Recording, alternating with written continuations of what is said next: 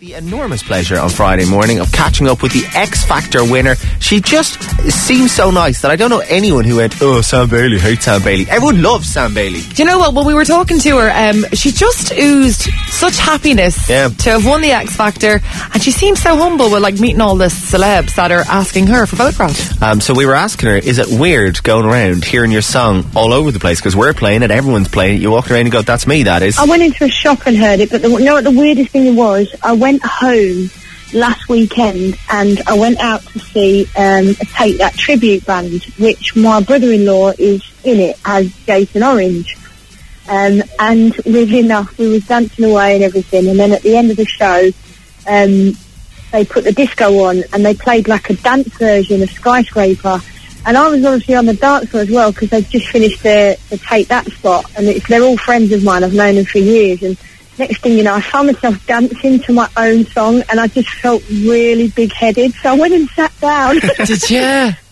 didn't feel right. We stood there singing, and you know, like because you mouthed the words, and everyone was looking at me, so I just went and sat down. I felt really awkward. Very surreal. But what we want to know is because is she doing what like Leona Lewis and Matt Cardle and a couple of other people did, which is disappear for a year, not be seen until next year's X Factor, and then go, ta-da, remember me, I'm back. but no, apparently not. Well, I'm I'm doing my album now, so um, I'm on location and doing my album, so it's nearly done.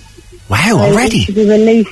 Yeah, my my album. It's literally been three weeks of blood, sweat, and tears, and and literally tears. So it's been it's been an amazing few weeks, and I've done things vocally that I never thought I could do. So because I've never been in a big studio with big productions and stuff. So my my, my album is almost finished. Should be out Easter time, performing with Michael Bolton at the NTAs next week. He was a big fan of yours on the show, wasn't he? I know, literally, can't wipe the smile off my face. I'm so excited, I really am. Uh, is Michael Bolton then the most surreal moment of the thing so far? I mean, Elton John mooching around backstage must be a pretty Celine big Dion deal. as well. Oh, with you. I went to Elton John's dressing room, and it was the, dre- the same dressing room that we'd had the day before, that stunk of um, like takeaway food.